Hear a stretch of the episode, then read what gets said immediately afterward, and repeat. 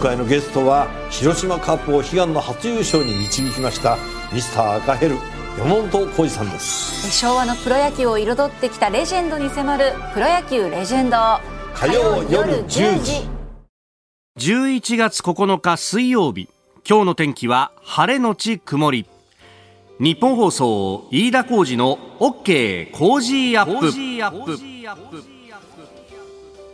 朝6時を過ぎました。おはようございます。ニッポン放送アナウンサーの飯田浩司です。おはようございます。ニッポン放送アナウンサーの新行市佳です。ニッポン放送飯田浩司の OK Cozy up。この後8時まで生放送です。えー、昨日のね、オープニングでも話題にしました。皆既月食でありますが、はい、もうね、あの、夕方というかもう夜にかかって7時前後、結構うちの近所も人がいっぱい出ていて。そうでしたか。そう、まあ、あの品川区と大田区の境目ぐらいのですね海沿いに住んでるんですけどあの辺こう運河とかいろいろあってね、うんうん、で土手に出ると結構あの東側の空が抜けるんですよね。でそれがあるんでそこに出てきてですねあのお子さん連れでこう空を見上げているって人が結構いてですね。おやっぱ結構ね人いるんだなっていうね。なんかあの駅前とかそうちょっと東の方が抜けるところにに公園とかね、はいはい、人が集まってたなんていうね。えー、そして番組のツイッターの、ね、タイムライン、工事1242で、ハッシュ工事1242で検索すると、お写真上げてくれてる人ね、結構いらっしゃってありがとうございます。そうなんだよ、あれさ、スマホで一生懸命さ、撮ろうとするとさ、手が震えちゃってなかなかブレるっていうね、難しいね、ああいうのね。スマートフォンで撮ろうとするとちょっと難しかったですね。そうそうそう。ねなんとか撮ったんだけど、まあでもちょっと赤道色の感じで、おおこれだよ、これ、みたいなね。えー、いや、しっかり見えましたね、肉眼で。肉眼で見えたよね。ねそうそう。あこんなにやっぱり暗くなるもんだねみたいなね。うん、であの昨日ねちょっとお話しましたけど予告通りですねあの6時から子供が算数教室に行くんですよ。でそれを送っていってで6時の算数教室が始まってしばらくするとかけ始め。そして、えー、算数教室終わってってしばらくして7時16分ぐらいから完全のね皆既月食になるんだと、はい。うん、だから行きの時間にですね子供の手引きながらですねえー、えーお父ちゃんがなと、お前が算数教室で頑張ったら月を消してやるから見とけよって言って、で、お月消えるの？とか言って、うん、どうやって消えるの？それは秘密だよ。魔法をかけるのさ。なんつってね、はい、言ったわけですよ。えー、で、算数教室行って、で、出てきてですね、えー、まあ、あの時間帯7時過ぎだと、ギリギリこの上の方がまだ光ってるぞぐらいのね、はいはい、かけてかけてかけてきていて、あ、間もなく間もなくみたいな状態で、いやー、お父ちゃんな、全部は消せなかったけどな、ほぼ消したよ。みたいな感じで、どうだというふうに見見せたわけよ、うんうんうん、もう俺ワクワクしてさ、はい、反応がね子供がどういう反応するかなって言ったら父ちゃんそれ皆既月食でしょ？って言って。知ってたお前知ってたのかっつって。知ってたよと。知ってたのに、その、行きに、行きの時にあの。そうなんだよ。ね行きにさ、なんか、すげえの、ノリノリで乗ってくれてた感じだったんだけど、どうやらあれはね、彼のボランティア精神だったそうだったんで、気使われちゃったんですね。ふざけんな、このガキとか思って。なんか話聞いたらさ、はあ、学校で教えてもらったし、そうなんですね。で、それだけじゃなくて、うん、なんかあの、こう、アニメとかでも、はいはい、日食月食についての話をなんかどっかで見たとか言ってですね。おお、とじゃあそれ俺もう知ってたよとか言って。うわえ、じゃあお前知ってたあれ、え、どうやって消すの？とか言ってたの？とか言ったら、うん、そう。うわー、やられましたね、これは。でもね、7歳児ぐらいになると、もうこばしちゃくれるね。うん、いやで私7歳ぐらいの時知らなかったと思いますけどね。いや、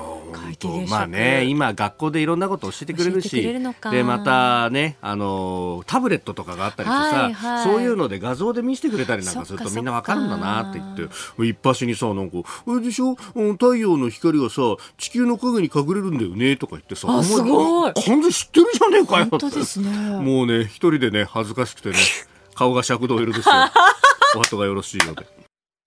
あなたの声を届けますリスナーズオピニオン。この傾向時アップはリスナーのあなたコメンテーター私田新行アナウンサー番組スタッフみんなで作り上げるニュース番組です。えメールやツイッターぜひお寄せいただければと思います。いやー今日はね会議月食やっぱりいろいろ来ますね。恵子さん70歳阿鼻子の方ですが、えー、主人とベランダで熱燗を飲みながら、えー、月見酒としゃれ込んで2時間ほど見ていました。おいいですね。本当に感動しました。とえー、それからのりとしゃこさん、えー、天気が良くて皆既月食観察できましたね。天文愛好家が育つように、えー、屋外の火を消して10日間生をしていましたと。確かにね。えー、ハーモニーさん、えー、こちらは、えー、埼玉羽生市の方ですが、えー、午後8時ごろ東南の方向に赤っぽい皆既月食を見ることができました。今朝の新聞を見ますと天王星食も見られたようですがそれは分かりませんでした、うん、まああれ肉眼じゃ難しいみたいなね。天王星食に関しては肉眼は難しいんですけど月はねあの見えたんですけどね。ね。そうそうそうそうそう、ね、えー、たくさんいただいております。それからね新業おめでとうああすみませんありがとうございますお誕生日おめでとうございますという、えー、柏のひろしさん体調に気をつけてくださいね、はい、特撮談義ご主人と二人水入らずで盛り上がってください、はい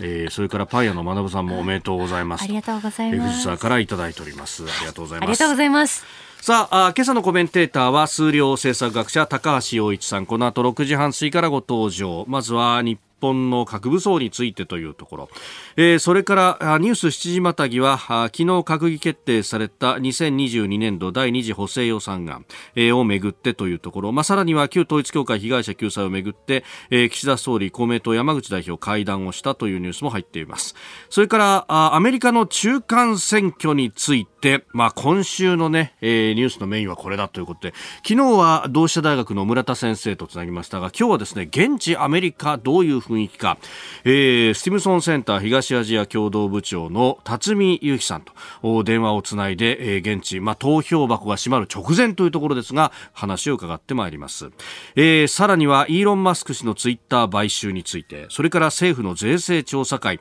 消費税上げろってこの間言ってましたけどもさらに相続税や贈与税を見直直すと生前贈与をやめたあこの税制優遇やめろというようなどんだけ取るんじゃと話なんですが、えー、その辺も取り上げます。ここが気になるのコーナー、スタジオ長官各紙が入ってまいりました。えー、後ほど取り上げますけれども、世界平和統一家庭連合、旧統一協会の問題について、えー、昨日ですね、えー、岸田総理、公明党の山口代表と官邸で会談をしたというところ、そして、えー、救済新法について今国会提出へ努力という発言があったと。まあ、これが一面トップというのが朝日と、それから、えー、毎日、さらには産経と、という3紙であります。朝日新聞救済新法今国会提出へ努力首相表明、えー、支持率低迷方針一転、えー、毎日新聞政府救済新法提出へ旧統一協会、えー、今国会視野に。えー、それからあ産経も救済新法今国会提出へと、えー、首相表明悪質な寄付規制ということになっております、まあ、これについてね後ほど、えー、ニュース7時またぎのゾーンの、まあ、後半で取り上げていこうと思っております。えー、それから東京新聞は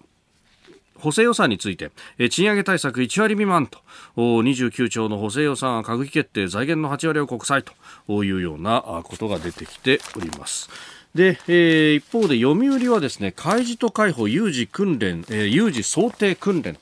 えー、武力攻撃事態で尖閣を念頭に共同でのこの訓練というものを、えー、やるんだと年度内にも実施するというようなですね、えー、ことが書かれております、えー、政府は海上自衛隊と海上保安庁の連携を強化するため日本が攻撃を受けた、えー、武力攻撃事態を想定し、えー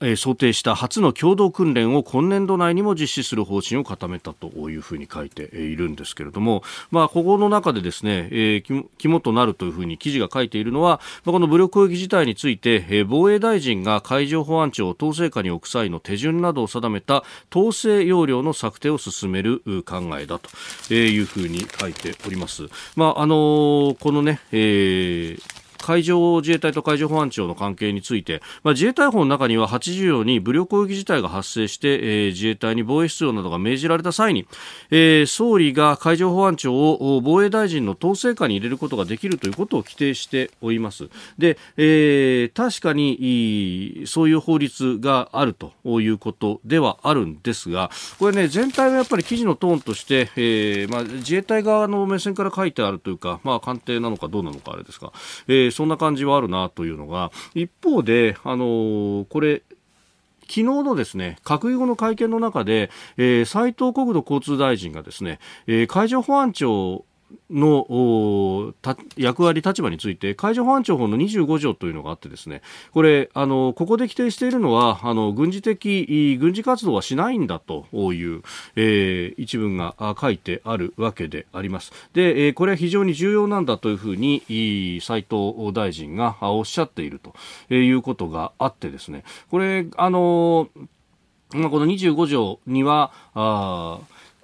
まあ、海上保安庁法のいかなる規定も海上保安庁またはその職員が軍隊として組織され訓練されまたは、えー、軍隊の機能を営むことを認めるものと解釈してはならないというふうに規定があって、まあ、非軍事非軍事規定があるんだと。でこれ、まあ、海保側からに聞くとうん特にこの今想定されているのは、まあ、これ武力攻撃自体まで至ってしまった時にどうするというオペレーションなんですがその前の段階のグレーゾーンの部分ではむしろこの規定があることによって、えーえー、軍隊ではないんだと。警察機関が、えー、法執行してるんだからというのが明確にされているのでエスカレーションを起こさないために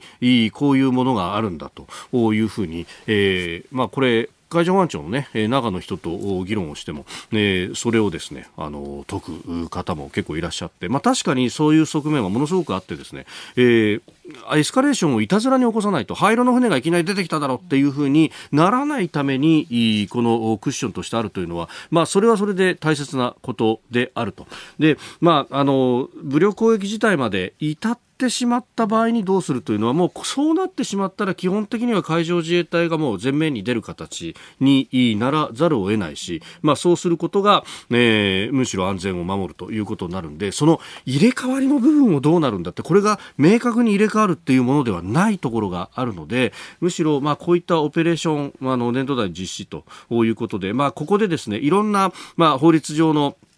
えー、解釈であるとか、えー、ぶつかることがいっぱい出てくると思うんですけれども、ここで徹底的にその課題というものを洗い出すとともに、えー、平時あるいはグレーゾーンにおけるこの介護の役割というのもまたあ重要になってくるというか、まあ、そこの部分ももっともっと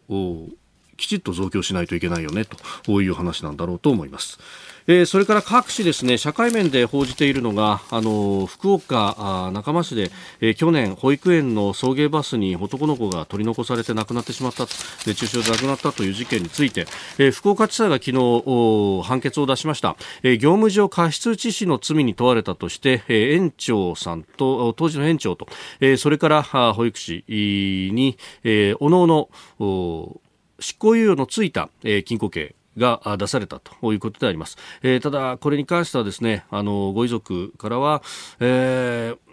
執行猶予がつくというのはあまりに過激じゃないかということが出てきております。まあ、この、その法律の量刑で専門家が判断するとこうなるよというこの相場感と、えー、我々市政の人間が感じる相場感というのが非常にこう乖離するという。で、ここをなんとかするために本来は裁判員裁判という制度が作られたというような一側面はあるんですが、他方ですね、これ今回、えー、故意ではなく過失なんですね。で、あのこれ、亡くなってしまうという事件に関しても、えー、故意で、まあ、殺人というようなところに関しては、うん、裁判員裁判になるんですが、過失の事件に関しては裁判員裁判によらないということが出てきているということがあるんで、まあ、あの、今の規定だとこうなるというところであるんですが、ただ私も一時を持つ父親として思えば、いや、これは確かになんか世間の相場感から離れすぎてるよねと。で、ただこれをじゃあ裁判員裁判に当たる事件を裁く、あるいはその線引きをするときに、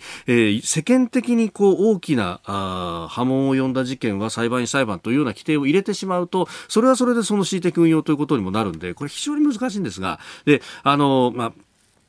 例えば裁判官が、えー、その判決文の中にそうしたことも盛り込むであるとか、えー、何かこうクリアカットな解決策はないと思うんです。ただもう少しこの世間の感覚というものを入れての判断ができるのかどうなのか、まあ、あるいはそういうのをしてしまうとこれは放置ではなく人知に当たってしまうじゃないかという批判は当然あると思いますんで。うーんなんともねあの切ない気持ちになる事件ではあるんですけれどもうん社会全体でこのね、再発防止というところも含めて、え前に進んでいきたいなと思う判決でもありました。ここが気になるでした。この時間からコメンテーターの方々ご出演です。今朝は数量政策学者高橋洋一さんです。おはようございます。おはようございます。よろしくお願いします。えー、まずですね、この時間取り上げるのは、あのーこの前の週末、日曜日ですけれども、あの、フジテレビの朝の討論番組、日曜報道ザ・プライムで、えー、フランスの歴史人口学者のエマヌエル・トット氏が、うん、まあ、日本の核武装について言及をした際に、えー、えー、まあ、スタジオ激論になったみたいなね、出てましたけど、激論というか。激論というかですね、あの、最後の時に喋ったから、なんか、なんか残尿感があるような感じですよね。まあ、あれね、おそらく、まあ、僕も想像なんですけど、ええ CM に入る時間が決まっていて、その直前でそんな話が飛び出したから、うん、あれっていうね、うん、もう時間ないよっていうようなところがあったな。んでしょうね、感じはね。だからなんか、時々あのネットで言論風圧とか言うけど、風圧とか言うけど、でもちょっとそれとは違うようなシチュエーションのようなにも見えましたね。えー、まあそう、どういうことかわかりませんけどね。ただあれですよね、ああいうふうに喋ってる時に、同時通訳で喋ってる時に、隣の人が喋ると、わなんかわけわかんなかったね。あの、聞こえ、何何を喋ってるか分かんないところもあるし、ええ、なんか音がたくさんだって分かりにくかったですね。ええどうしてもね、同時通訳をかませながら、ああやって生放送で討論するとなるとね。ああ、だから同時通訳やってる時、それで二人喋って、二人喋ってることでしょ、えー、それにもう一人が隣でかぶせるとね、はい、あれ、これ何言ってんのって感じに正直ってなりましたけどね。えー、でね、まあその話題というのが、まあ日本の唯一の安全保障は核を持つことなんだと。核を持てば安全でアメリカの戦争にも巻き込まれず中立的な立場を取ることができるという発言、うん、まあ、その、ね、日本の核武装について、まあ、その発言もかなりセンセーショナルだったというか、うん、うん、まあ、日本のね、えー、一般的な言論においてはというところで、まあ、先ほどの言論封殺だったんじゃないかというなんかね、でもまあ、あれですよね。あの、ロジカルに考えたら、相手が、あのね、持つのと同じので、はい、目には目をと歯に、はにゃおという。で考えると、はい、別にあの日本の周りに3つあの核保有国があって、ロシア、北朝鮮、中国で、それぞれみんな非民主国ですからね、はい、私、年中言ってるけど、非民主国は戦争確率高いから、うん、そういう時に抑止力を考えるときに、防衛力っていうのと、まあ、同盟っていうのがあるんですけどね、はい、だから防衛力っていうのは自分でやれるし、同盟っていうのは要するに強い仲間と一緒にやるっていうことが抑止力になるんですよね。そういう時に、あれですよね、核っていうのは自分の防衛力の時にコスパが一番いいですよね、はっきり言えばね、ええ。コスパがいいから北朝鮮が一生懸命やるわけですよ。他の軍隊ははい、あんまりどこまでやってるか知りませんけどね、えー、あの各一発で脅せるわけでしょ、だからそれはコスパが非常にいいのは間違いないですけどね。えー、コスパって言うと怒られちゃうかもしれませんけどね、えー、なんかあんた何考えてんの？って言われるんですよ、日本で。でも要するにそういうのをコスパで考えるの普通ですけどね、えー、行動ね。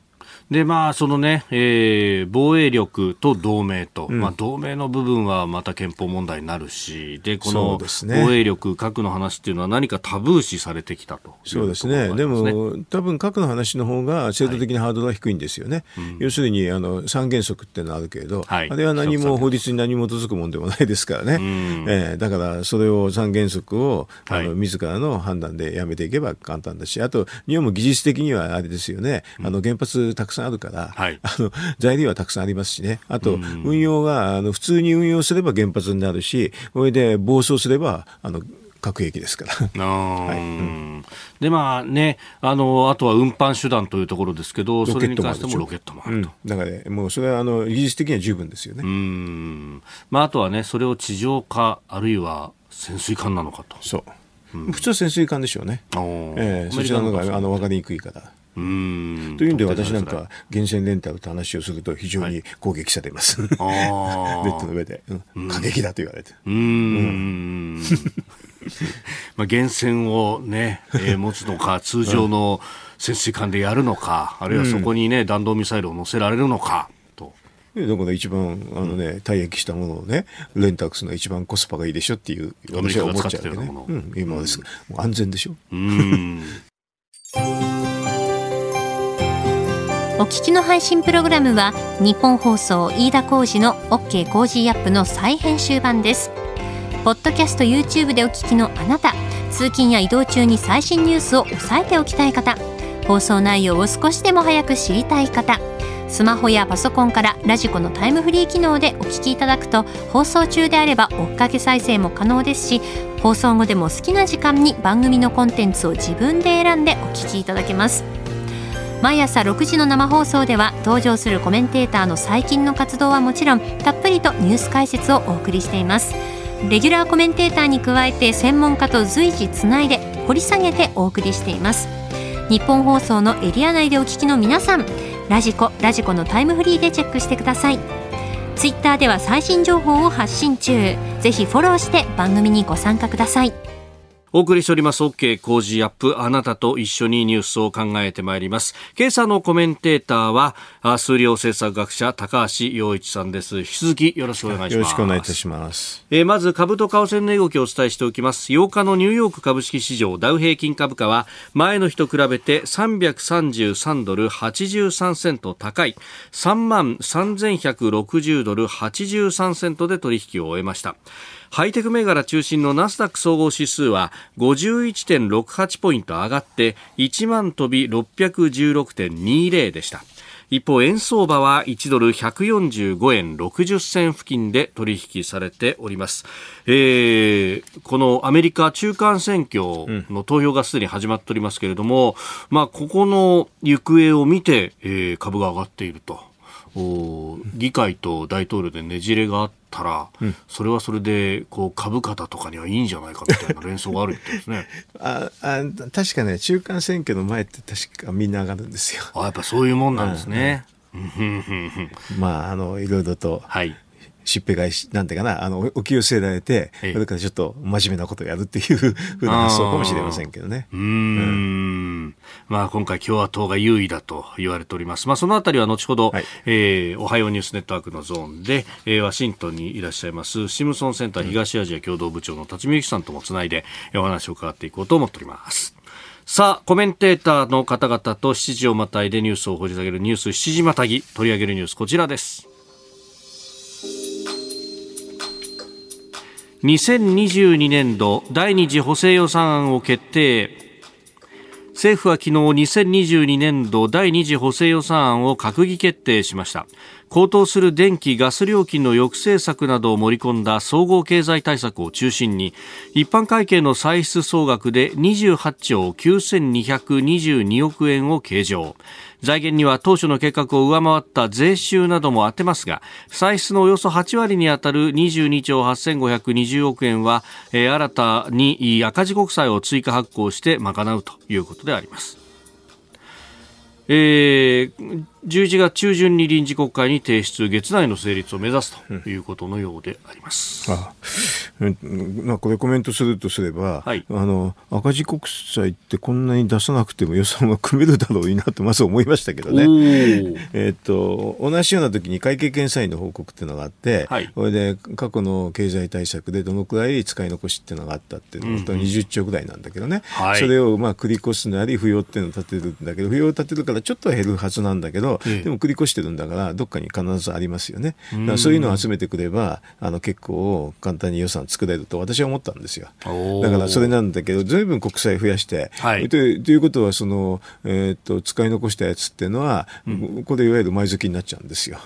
だからなんか埋蔵金残しつつね、はい、ずいぶん予算、あのなんか国債出して、見かけ上ね、大変だなっていうふうに言ったのかなって正直言って思ったくらいの予算でしたけどね。ねえ、これでまた22兆が赤字国債だということで、財政規律がとかね。そう。ええ、だから、だから私なんか埋蔵金の話をずっとしたわけで、ただ埋蔵金っていうのは細かい話で、あのね、例えば独立行政法人かなんかだったら、数百億円とか、まあ、1000億円とか2000億円のレベルになっちゃうから、うん、分かりにくいと思ったんで、一番大きい話を、まあ、外為特会のね、うん、40兆ぐらいあるんでね、はい、それを言った言ってるだけなんですけどね、でもこれは、要はこういうふうに使い残しっていうのがあって、うん、それを、あの、なんていうかな、集めてきて、一般会計クリアなんかすればね、結構簡単、うん、繰り入れすれば、あの、こんなに国債出さなくても済むのになと、それなのにわざと国債出してね、大変だと言いつつ、埋蔵金は言わないでしょ。だから私はそこに矛盾をいつも感じてるんですよね。埋蔵金言ってるのは、要するにちゃんとした、あの、えー、っと、繰り越しなら繰り越しでどこにこういうふうにやったとかきちんと言ってね、はい、それの人とかいうふうに言わないとね、あの、はっきり言えばそういうのを二人しといて、あの、国債でそれ財政危機っていうのはちょっとおかしいなと思いましたけどね。ええ、確かにね、コロナ対策とかも含めて、相当こう財政出動したはずなのに、それが実需になってないと、これ、一体どういうことなんだろうそれは使ってない、執行してないんだけどね、これはだからもともと、要するに補助金系と減税系って2つあってね、支出には。それであのうんと減税系ははっきり言うと執行率ほぼ100%になるんですよ。まあ減税すればね。終わっちゃう。いや、もう言ってね、別に税金取んないだけだから結構簡単なんですよね。えー、でも補助金系って支なんか支出においていろんな書類が必要だとか手続きがたくさんあるんですよね。はい、だから結構補助金系はあの執行がうまくいかない時があるんですよ。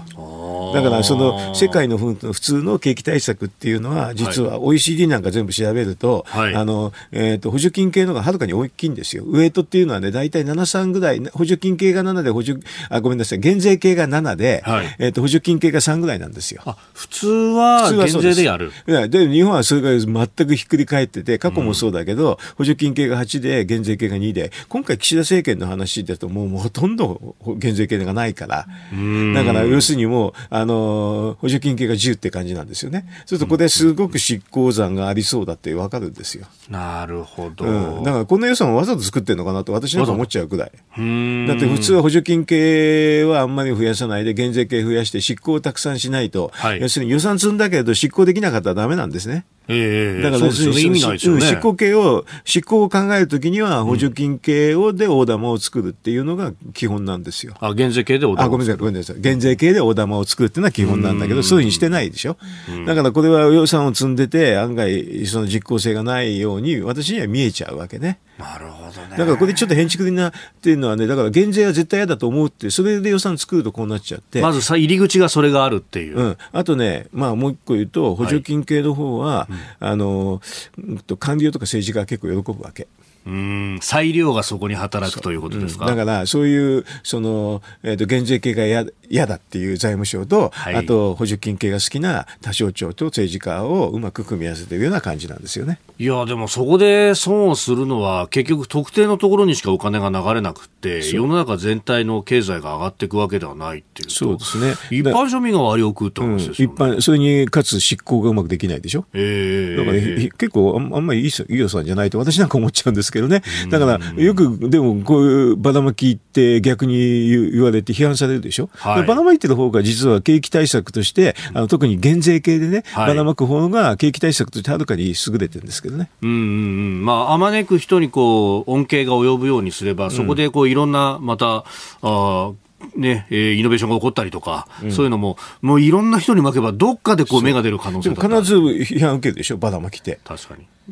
私とかいつもバナマキでいいんじゃないのって、バナマキで執行をきちんと100%した方がいいんじゃないのって立場なんで、どうせ予算つくんだったらね。えー、えー、そうですよね。なんか、本当、あの、ガソリンの時もね、暫定税率をこれ廃止した方がいいんじゃないかっていう話をここでもずっと言ったけど、うん、そうそう結局そうじゃなくてね、補助金で屋上区化したし、うん、今回のガスや電気だって結局。なんですよ。補助金ばっかりなんですよ。ね、だからこれは官僚系は結構喜ぶけれど、はい、あの、執行ってという観点から思うと景気対策の100%の効果って結構出にくいの。うんうん、でそれもそれがねそのまま埋蔵金になってどんどんと。うん、なんか変じゃだってそれで言ってるだけ埋蔵金は私いつも言うだけなんですよ。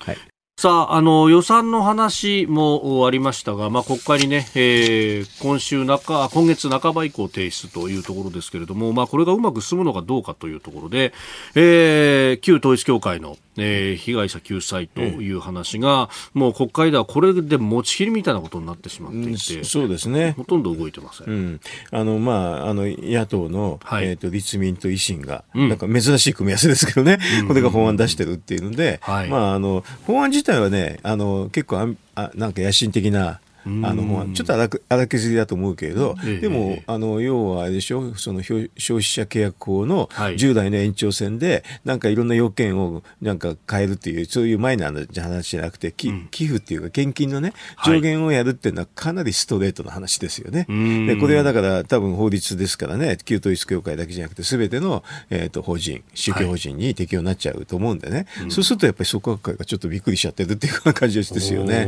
えー、まあねこれ、さすがに統一教会狙い撃ちみたいな法律それは無理ですね。あ、うん、特にこのきあの献金みたいな話にしたら無理ですね。あの全部が一緒になっちゃって、同じ要件でってことになっちゃいますよね。はい、そうすると年収の4分の1っていうのを出してると、はい、そこに、だからそこででも、あれですよね、総学会も問題ないんだったら、どうってことないんですけどね、でもなぜか、なんか慎重、慎重ですよね。うん。うん、そうすると逆に言うとうがった見方で問題があるのと思っちゃいますよね。だからこんなんだからスーって通しちゃった方が簡単なんですけどね。うんまあね、あの、来週までに、政府側というか与党側も案を出してほしいというのは野党側は言っていて、うん、まあ、そこで、えー、すり合わせて今国会で成立というところまでいきたい、ね。まあ、あの言葉もくて悪徳な献金はだめという言い方なんだけど、はい、何が悪徳かってよく分かんないですよね。だ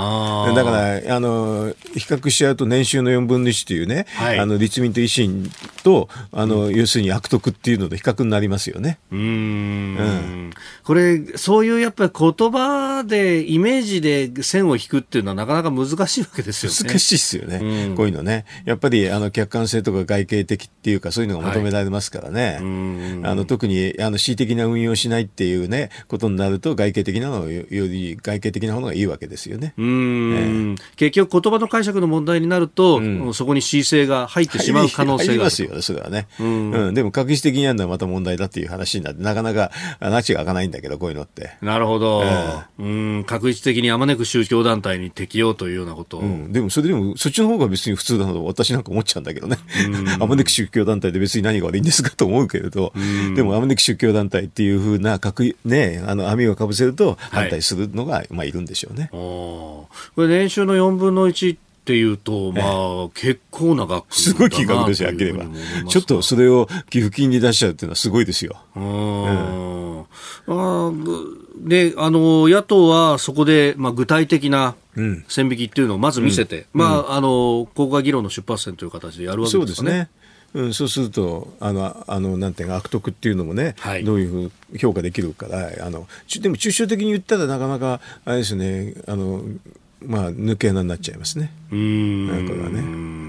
まあそうですよね。その、うん、まあ強制があるかないかとか、そこでこうね、恫喝的じゃないかとか、うん、まあそういうようなことになってくると、これかなりこうジャッジが、難しい時間が入ると。うん、でもあの、一個、いや、や野党の面白いのはね、はい、寄付したんだけど、後で取り戻せるっていうのがあってね、うん、これ取り戻せるときに、あの、はい、要するに裁判所が絡むんですよ。ええ、だからこれは多分一つの考えでね、あのもうや何もやんないけど、最後取り戻しのときに裁判所を絡まして判断すると、はい、するっていうのがありますよね。そうすると行政府じゃないから、そうすると個別事例の話になるから、裁判所に全部任せちゃうと。あうん、裁判所が、まあ、ある意味判例という形で基準を作っていく。そうだけです。うんでどういうどういう時になったら取り戻せとかっていうのは、うん、まあ、これは一つのやり方ですね。先にあの法律作って難しければ、はい、裁判所に全部委ねちゃって、うん、これで判例で積み重ねると。うん。それから他方ですね、今日の新聞は、この政府の救済法案とか並べて、大体この文化庁のあの宗教法人法に基づく質問権の行使における専門家会議の話が出ていて、まあ、客観的な根拠が必要だというような運用基準がまとめられてきたという話が出ております。でも、それって、最後は、うん質問して、はい、これで解散請求して、最後裁判所なんですよ。これも裁判所、うん、だから裁判所でやらせた方私はそう。だからこんなのはあんまり議論してもしょうがなくて、はい、裁判所でややってもらえばいいでしょうと。うん、うん。うんあの、所詮何質問するかなんて何だっていいじゃないかって言って、えー、これで最後変な質問で請求したら裁判所がダメって言えばいいだけだから。この質問で請求はありえませんよっていうふうにそう言えばいいだけでしょ？それでも個別事例でやった方のが簡単ですね。うん、えー、なんかこれで、なんかああでもないこうでもないって質問する前にね、基準を考えるっていうのはね、はい、あんまり意味があるような話じゃないですね。うん。あこんなのケースバイケースだと思いますよ、はっきり言えば。うん。これ何なんですかね？結局、その、請求をしたら何がしかの答えが出てこないとまずいとか、そういう無病性みたいなものが意識があるんですかね？いやあのね、多分意識としてね、役人が自分が法の執行してるから、はい、裁判所の代わってでやってると思ってるんですよ。あのだから前も宗教法人の時に受け付けないなんて言っちゃったでしょ、あ。あんな受け付けないなんてしちゃいけなくてね、えー、でもなんかね、自分が法の執行でね、ねうん、なんか裁判所みたいな感じに役人結構なっちゃうんですよ、法人執行してると。でもそれは仕事じゃないと、裁判所の仕事だと私は思いますよ。うんセゾンプラチナビジネスアメックスカードが選ばれている理由。仕入れ費用税金の支払いを一元管理して業務を効率化。支払い猶予が最長56日でキャッシュフローにゆとりもできます。個人事業主フリーランスの皆さんビジネスにこれ一枚。セゾンプラチナビジネスアメックスカード。おはようニュースネットワーク。取り上げるニュースはこちらです。アメリカ中間選挙投票スタート。アメリカ政治を左右する中間選挙が日本時間の昨日夜8時から始まりました。多くの州で日本時間の今日午前中に締め切られ開票作業が行われます。今年は連邦議会上院の100議席のうち35議席と下院435議席すべてが改選されます。下院は共和党優勢で上院は多数派の確保をめぐって激しい競り合いとなっているということです。えー、他にもですね、まあ、一部の州の知事なども、えー、争点となってきていると、まあ、その知事選も合わせて行われる州も結構あると。いうところでありますがさあ高橋さん、これね、えー、中間選挙、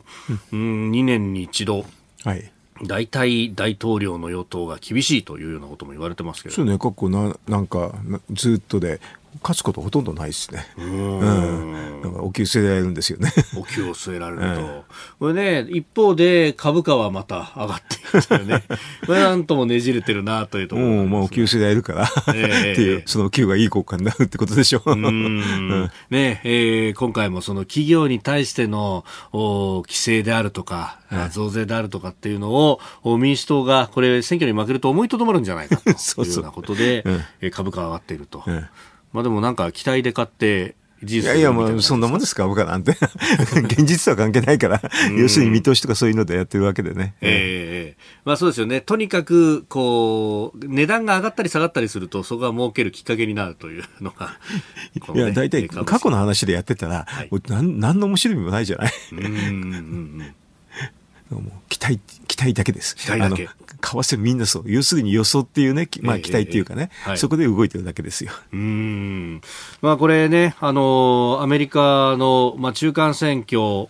と、それから、うん、州知事選などなどというところで、はい、まあこのところの話題としては、そのね、アメリカの前の大統領のトランプさんが、うん、15日、ねえー、来週の、だから火曜日、まあ日本だと多分水曜日のニュースになると思いますけれども、うん、ここで何か発言があるんじゃないかというようなね。だって重大な発表すると重大な発表でしょ。そうそうそうそう 何が重大かっていうことですけどね。ね今は、だってその前も演説でも期待しててくれとかいろんなこと言ってるじゃない。トランプさんって言うから、大体分かっちゃいますよね。うん、まあまあ、そうですよね。ええー、まあ、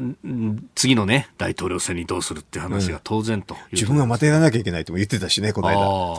う、プンプンにという、ね、プンプンに言ってるよね。ええー。うん、まあ、もう、この選挙っていうよりも、その2年後っていうところも、こう見据えながらと、うん、そうですね。あと、やっぱりトランプさんの、なんか、テカじゃないけど、はい、応援してる人がたくさんいて、結構接戦場になってるから、はい、そういう人がどうなるかにもよりますよね。うん、でもまあ、今、重大発表するって言ったんだからね。はい、まあ、でも重大発表するんでしょう。どっちか知りませんけど。うん、ね、で一方でそのバイデンさんはバイデンさんで、まあ、この高齢ということもあって、うん、この一期で終わるんじゃないかということも言われてるわけですよね。まあ、ねあの本人は再、ね、あの陣営は再選って言ってますけどね、はい、まあ、言わざるを得ませんよね、そうやってね、今はね、まだね、ここでやめますなんて言ったら、完全な最悪です、最悪ですよ、これは、うん、それはないと思うよね、やめるっていうのはね、思ってても言わないでしょ。うんさあ、ここでですね、えー、アメリカ政治専門の方にお話を伺ってまいります。ワシントン在住でキャノングローバル戦略研究所主任研究員で、えー、スティムソンセンター東アジア共同部長、辰巳由紀さんとつながっています。辰巳さんよろしくお願いします。よろしくお願いいたします。さああ、投票はすでにスタートしていてというところです。これまでの様子について、辰巳さんどうご覧になってますか？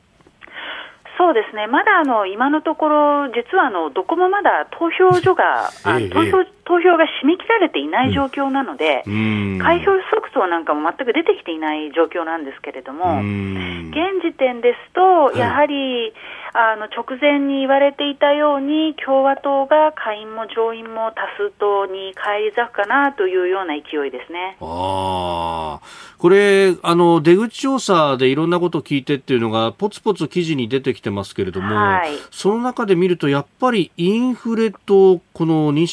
娠中絶、人工中絶に関してっていうのが関心高いんですか？そうですね、一応その2つというふうにトップ2で出てはいるんですけれども、正直なところ、やはりインフレっていうのが、一番やはり有権者の関心が高いところかと思います。うん。まあ、やっぱりこの物価高っていうのが、これ、どうなんですか、あの結構、景気もいいっていうような話も一方で聞くんですけれども、特に庶民の生活にとっては厳しくなってきてますか。いや、やっぱりあの普通の家庭にとっては今回のインフレは非常に厳しいですね、うん、あのバターですとか、卵ですとか、牛乳ですとか、はい、まあ、あのお子さんを抱えているような家庭だったら、普通にもうどんどんどんどんいくらあっても足りないようなものの値段がもう1年前の倍近くなっているような状況なので。これはやはりあのちょっとなん、もうとにかくこれをなんとかしてほしいっていうのが、やはりあの普通の有権者の率直な気持ちだと思います。でそれに対してのバイデン政権の取り組みっていうのはどうだったんですか？そうなんですよね、そこがあの今回、非常にこうなんていうんですかね、はい、民主党側の選挙戦がこう非常に浮世離れしていると言いますか、あの妊娠中絶ですとか、まあ、あの11月2日にはあのユニオンステーションの前でバイデン大統領が民主主義の危機みたいな大きな演説もしたんですけれども、はい、こういうやはりあの大きな政策問題っていうのはあの日々の生活にゆとりがあってこその問題なんですよね。はいっていうことはやっぱりあの普通の人にとっては、そういうその机上の空論とかあの、そういうなんていうんですか、理想論はいいから、うん、この石油石油の値段なんとかしてくれとか、中古車の値段をもうちょっと下げるようになんとかならないのかとか、そのそのために具体的にあなたは何をしてくれるんですかっていうところが、有権者の一番関心が高いところなのに、今回ちょっと民主党側が、そういう有権者の懸念にこうあまり正面からきちんと具体策を示せていないままこう今日に至ってしまったというような雰囲気かと思いますなんかガソリン代に関しても、この石油各社が下げないのがだめだみたいな批判をしてるっていう報道もありましたけど、そこじゃないよみたいな感じですか？ええ、そうなんです。なので、あの責任転嫁してる場合じゃないですよねっていうのが正直なところかなというふうに思います。うんで一方で、その共和党の側っていうのは、そのトランプさんの動きが注目されますが、その辺はどうですか？ねあのトランプ大統領はどっちかというと、一番、まあ、自分が一番好きな人なので、うんあの中間選挙のあの前の日の応援演説でも、来週、自分がビッグアナウンスメントしますとか言って、す、で、にもうあのメディアなんかね、2024年の再出馬の発表するんじゃないかっていう方向で走り始めてますけれども、あのトランプ大統領というよりも、そのトランプ大統領が2016年の大統領選挙で掲げて戦ったこう、はいあのなんていうんですかね、理想論ばっかりぶってる間にこう普通、普通の人々の生活が置き去りになってしまったじゃないかっていう、そのトランプ大統領が発したメッセージそのもの、トランプ大統領自体は必ずしも人気がある大統領じゃなかったですけれども、彼が発していたメッセージそのものっていうのは、やはりあのいわゆる普通の人が共感できる部分っていうのも、実は多々あった感じなんですよね、うん、なので今回は共和党っていうのはあのあまりこのトランプさんの色を前面に出さないで彼のメッセージを中心にこう有権者の人にアピールした、で特にあの、まあ、一般の台所を影響するような問題ですとか、子どもの教育問題ですとか、はい、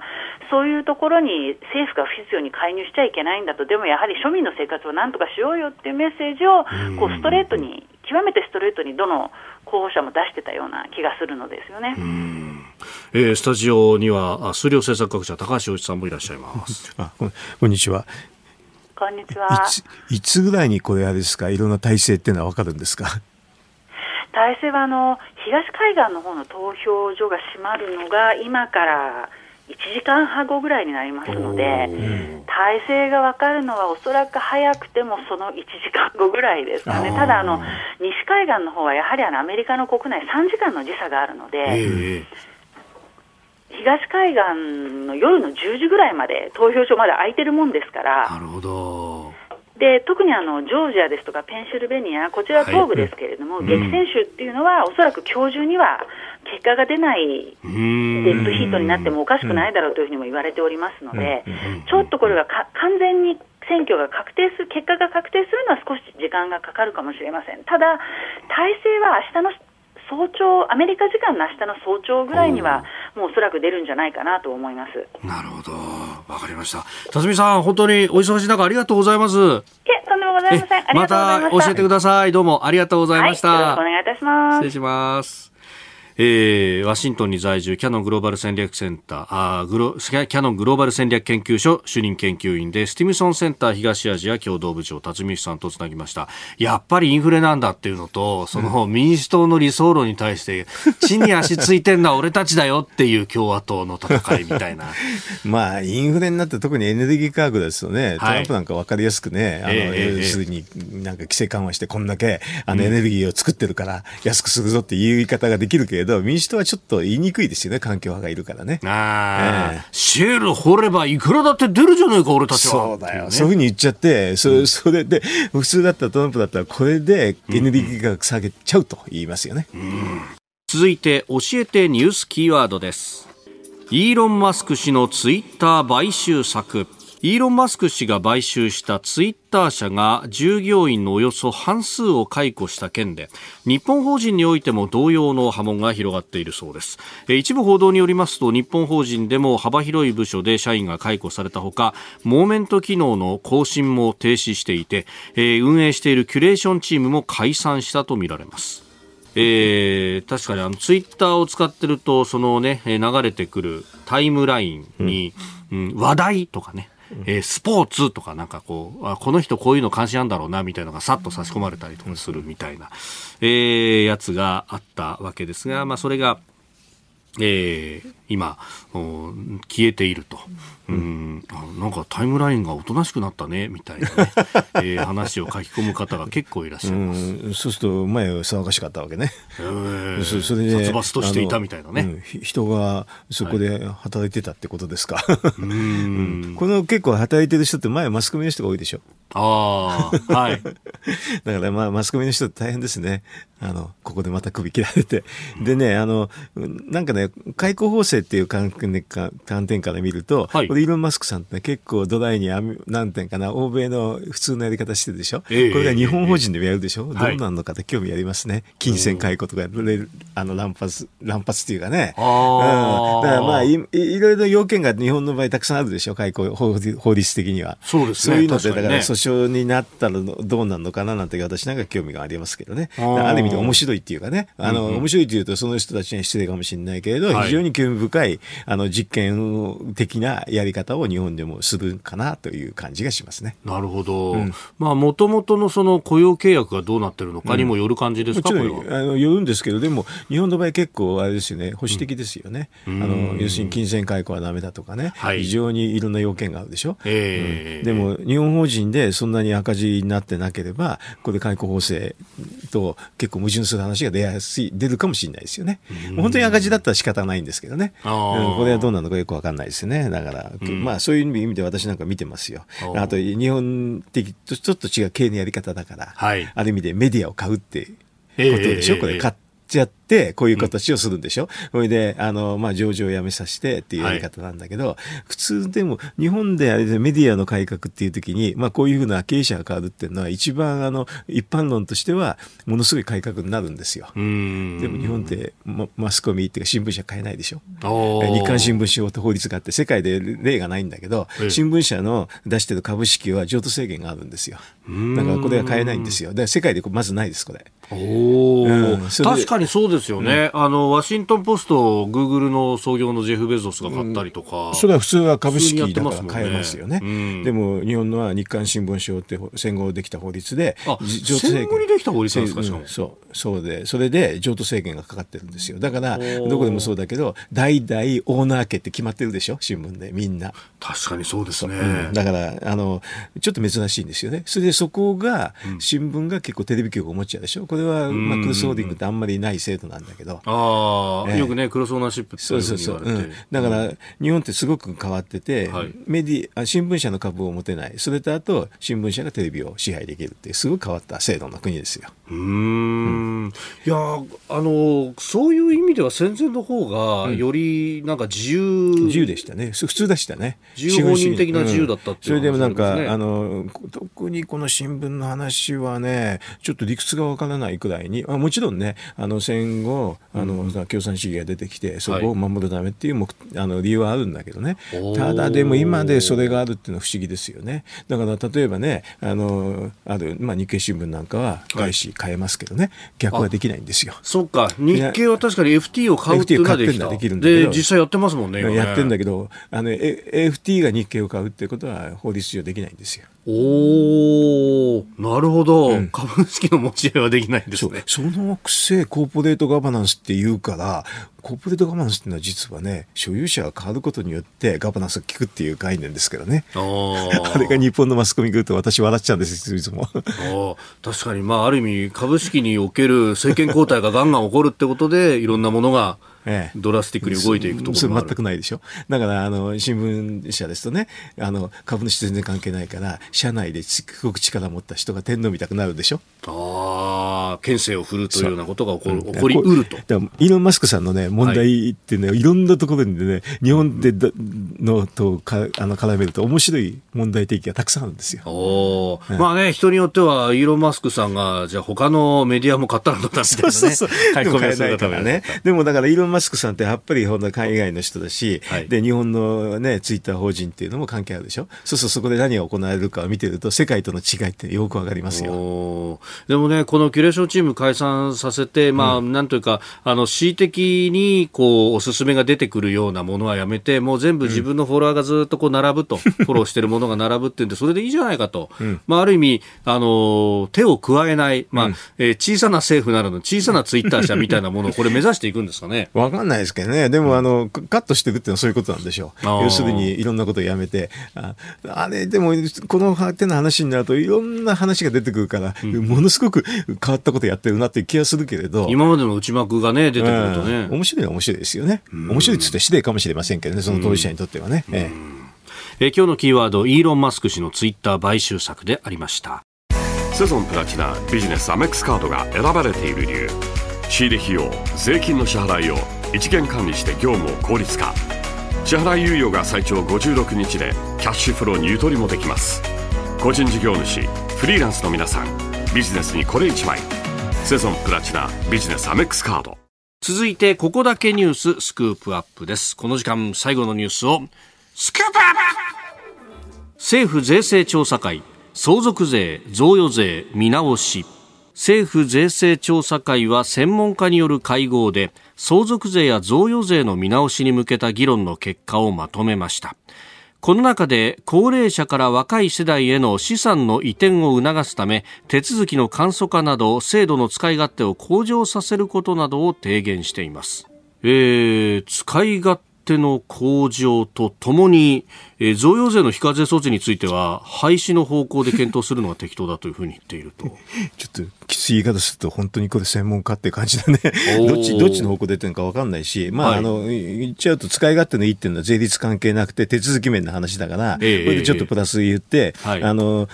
下の方は増税言ってんだよね。うん、贈与税。のプラスマイナス両方言ってるんだけどね、はい、本当に専門家かなと思っちゃって、もう骨太の議論するんだったら、はい、相続税とか贈与税、うん、相続税と贈与税は実は同じなんでね、あの税金としては。同じ。あの同じっていうのは、だから死んだ時に相続っていうんで、その、その死ぬ前の贈与って意味で、両方とも同じ税法で規定されてて、もう保管するから、基本的に同じ法律なんですよ。あ金の流れとしては、確かに上の世代から下の世代と一緒、それが生前なのか、そうそう。死後なのかかというそういう意味で似てるんだよね。だからみんな、あの、相続税と相続税議論するときに、はい、あの、まあ、一つの考え方っていうので、それで、その、その、あの、相続税も贈与税も矛盾なく、実は規定するっていうのが普通なんですよね。でも、その一つの考え方って何かっていうと、はい、実は性、所得税で全部取れなかったら、最後、相続税で取るっていうのが基本になっちゃうんですよ。だからその所得税で取れなかっただっていうのが、実は最近すごく変わってきて、はい、要するにマイナンバー入ってきたでしょ？ええ、だから所得税の補足すごくできるようになってるんですよね。そうすると理論的には相続税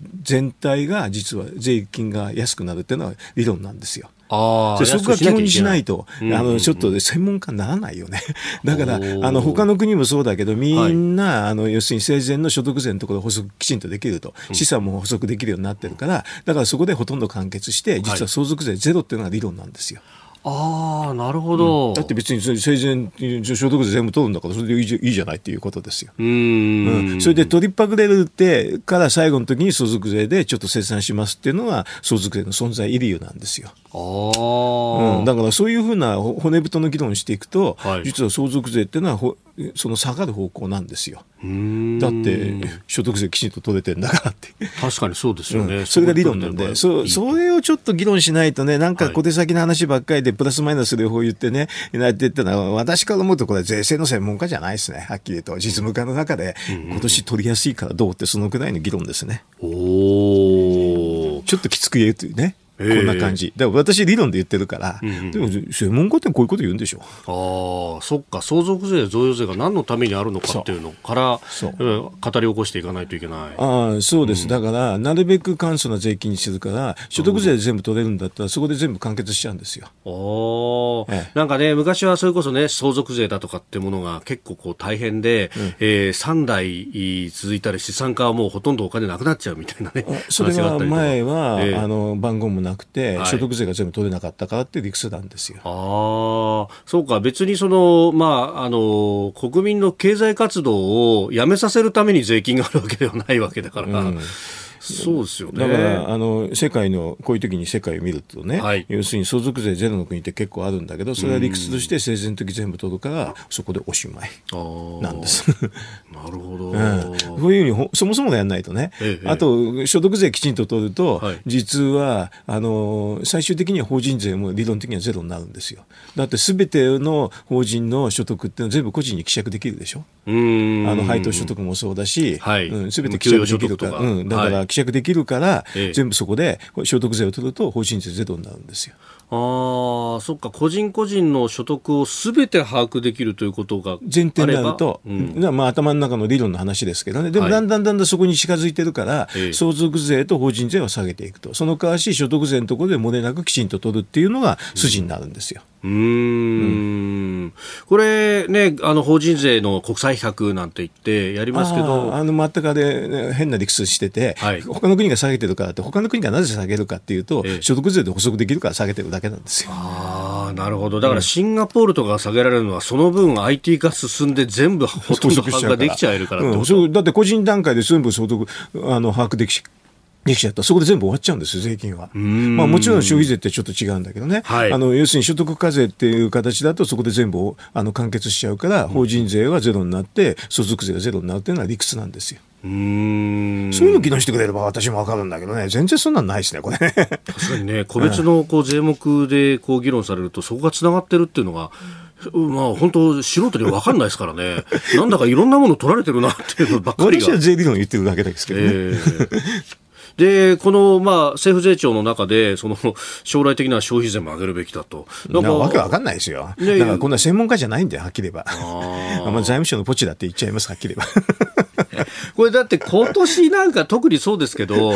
あの税収見通し、相当景気いいですよね。だってそれは、あの、うまい景気対策もしたから、結構総合いし、はい、あと、まあ、雇用調整助成金やったから失業がないでしょ、えー、そうすると所得税も増えるんですよ。えー、だから、それあれはもう対策と、あと、まあ、ちょっと円安の話もちょっと入っててね、そういうのの組み合わせだから、あの、予測は簡単にできてますよ。えー、それで、あの、今年、あ今年度も多分、あの、税収増えますよ。うん。今年度ね。何議論してるのかね要するに分かんないですね。今のところの予測では68兆と言われてますけどひょっとすると70兆超えるんじゃないかという話が出てくる、うん、それはあのこんな円安になってると超えると思いますよ。うん。法人給収益すごいんだから。企業収益がそこで法人税収だけでもまず上がっちゃうしね。でもそれ上がると所得税も上がるし、はい、それだと輸入物価っていうかそれで物価もちょっと高いから消費税もちょっと上がりますよ。ああそっかそっか。売価が上がれば消費税も上がってくると、うん、上がります。なんか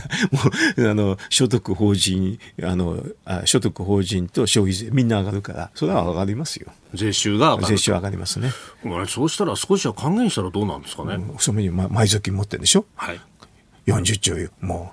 うなんで出さないの？ってまず思いますけどね、こういうそういう議論はしないの、この政府税調とか、あと財政審議会では、はいえ。ー、そこは絶対に議論しない。だから選択的にやってるって私なんか思っちゃうわけ。